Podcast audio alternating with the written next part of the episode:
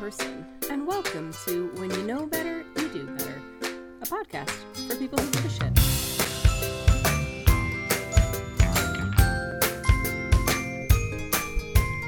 I believe that people are inherently good and that they want to make good choices. But the amount of conflicting and shifting information that's floating around online today makes it really hard to make great choices. And the worst thing possible is getting really overwhelmed and then not doing anything. My hope is to offer you enough clear data in 15 minutes or less to have you go out and make better choices for the planet and future generations. On today's show, we're talking about palm oil. I'm not going to lie, I've been avoiding this episode because of its complexity. So I will do my very best to make it simple. And I also want you to know I am not trying to gloss over or oversimplify this really complex situation. Ultimately, I decided to do this episode because my nine year old daughter came home one day and declared, Mama, I'm going on a diet. And the fact that she looks like a piece of spaghetti got me a little nervous. And I said, uh, What are you talking about? And she said, I am never eating palm oil again. Do you know what? And she launched into this whole little tirade about palm oil. So, this one's for you, Pumpkin. Here's some background information. Palm oil comes from the fruit of a palm tree, the palm oil tree, actually, and it's native to Indonesia and Malaysia. Palm oil is used in 50% of the items that people buy, everything from processed packaged foods like cookies, breads, granola bars, and ice cream to other household items like soap, hair products, and makeup. Basically, if you shop in a grocery store, you buy in palm oil. And there are over 25 different names for palm oil and its derivatives, which makes it even harder to spot and avoid if that's something that you're trying to do. There are really obvious names like hydrogenated palm glycerides and palm fruit oil and palm kernel oil and palmitic acid and palmityl alcohol. Those all have the names in it, right? But then there's a lot of other names that are super tricky because they probably come from palm oil, but it's also possible that it comes from another oil. Things like sodium lauryl sulfate, sodium laureth sulfate, sodium lauryl acetate, vegetable fat, vegetable oil. And palm oil is so popular because it has a really stable shelf life. It's solid at room temperature, it's colorless and odorless, and it's much cheaper to produce than, uh, than the other kinds of vegetable oils out there. It also acts as a preservative and even slows the melting point of ice cream. In fact, according to a Guardian article called How the World Got Hooked on Palm Oil, 3 billion people in 150 different countries use products containing palm oil. Globally, we each consume an average of 8 kilograms of palm oil a year. That's 17 pounds of palm oil a year, making it the most widely used vegetable oil on the planet. Just to give you a visual, if you picture a miniature poodle and you make that into a bucket and fill it with oil, that's how much you're ingesting every year just of palm oil. The palm oil craze began in the 1990s when the trans fat's gonna kill us all thing happened, and big companies had to find cheap replacements for their low fat products. And the demand has been climbing ever since. Between 1995 and 2015, the annual production quadrupled. Yes, that's times four, from 15.2 million tons to 62 million tons. And by 2050, that's only 30 years away. It's expected to quadruple again, reaching 240 million tons. Now, since I like to look at all sides of a situation, let's see if palm oil has any redeeming qualities. For one, once it's established, it's incredibly efficient and produces more oil per land area than any other equivalent vegetable oil crop. Globally, palm oil supplies 35% of the world's vegetable oil demand on just 10% of the land. To get the same amount of alternative oils like soybean or coconut, you would need between 4 and 10 times more land which would shift the problem to other parts of the world and threaten different habitats and species. It requires less water and less pesticide use, and that's just delightful. And it's also boosted the economy for farmers and countries where it's being produced. Then I know you're saying, man, those are really great qualities. How can palm oil be bad? Well, let's start off with where it grows. Places that were once forests in Malaysia and Indonesia now produce 87% of the world's palm oil. These rich and diverse ecosystems are critical habitat for orangutans and other endangered species, like rhinos, elephants, and tigers. But in order to produce such high quantities of palm oil, these forests are burned. Yes, chopped and burned straight to the ground in order to make way for large plantations or monocrops of palm trees. Where the land is cleared in this way, carbon is just being dumped into the atmosphere. The creatures die or die soon after as a result of losing their home and all of their food.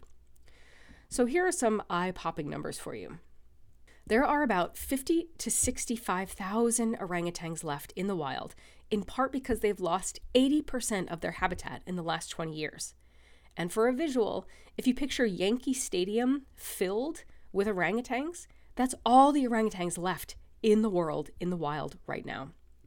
The last of Indonesia's Sumatran tigers, and there's only about 400 left, have lost half of their forests in the last 40 years, primarily due to the conversion of those forests into palm oil or, or pulp plantations. The Sumatran elephant, which is also critically endangered, their population is crashing too, and there's less than 3,000 left. The Borneo pygmy elephant, well, there's only 1,500 left of those. There's more kids in my kids' school system than that. So, on top of all of this habitat loss, which is then affecting the endangered species situation, there's also human rights issues. So, indigenous people who once lived in all of these forests were being removed just to make way for the palm oil plantations. In Borneo, roughly two and a half million people have been displaced since the 1970s. And this number is actually an old number from, I don't know, 10 years ago. So I'm sure that that number is higher. There's also other human rights issues, like the people are then working on these plantations in extremely hazardous conditions for really low wages. And then there's also child labor situations happening. So the forests are being destroyed for these palm oil plantations, and these places are among the most carbon rich in the world. And I'm sure you're aware of the whole climate situation right now, where we're trying to not have more carbon go into the world, but actually trying to sequester that carbon in forests and in the soil. So, but these forests are being burned, the carbon is being released, and it makes it so that Indonesia is the third largest greenhouse gas emitter behind the United States and China. And on top of that, all of the smog is causing detrimental health effects for its people. Other results of the deforestation associated with the palm oil plantation situation is that soil is being eroded and water is being polluted from the effluent from the oil. Essentially, all the sludge that is being made from producing all the oil is just being dumped into the waterways, which is creating a toxic situation. With the demand growing more and more for these plantations, the problem is they're running out of space. So people are looking to other areas with similar climates to put in these palm plantations. And they're looking at Asia, Latin America, and Western Africa. I feel pretty strongly at this point that the palm oil situation is an absolute shit show. But what are the alternatives? Well, one article said India, China, and Indonesia account for nearly 40% of the palm oil consumed worldwide. And they basically concluded that consumer awareness is not going to make any difference in the United States. And this really made me want to kick them in the shins and run away. Because awareness and more education with regards to our food and the products that go into it is always helpful because it gives us that option. It's just really important that that information is actually spread around. So I meant it in the beginning when I said that this is a real complex situation, and that also flows over to the alternatives.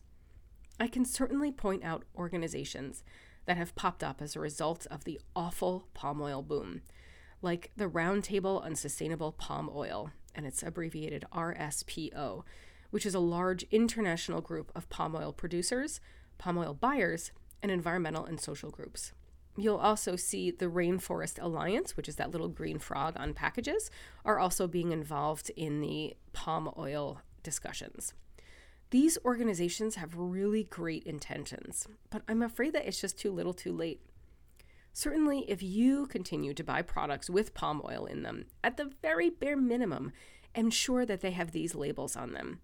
You can also contact your favorite companies and nudge them to join these more sustainable efforts, even though at this point, many have pointed out that the efforts are nowhere near enough. The best suggestion for an alternative is to take steps to simplify your consumption. Use products with fewer ingredients. Choose to make certain things that you would normally buy pre made, like cookies, granola bars, popcorn, and bread. This way, you are in control of choosing your oil, and I'm sure it's not going to be palm oil after this one. This goes for other things like hair care products.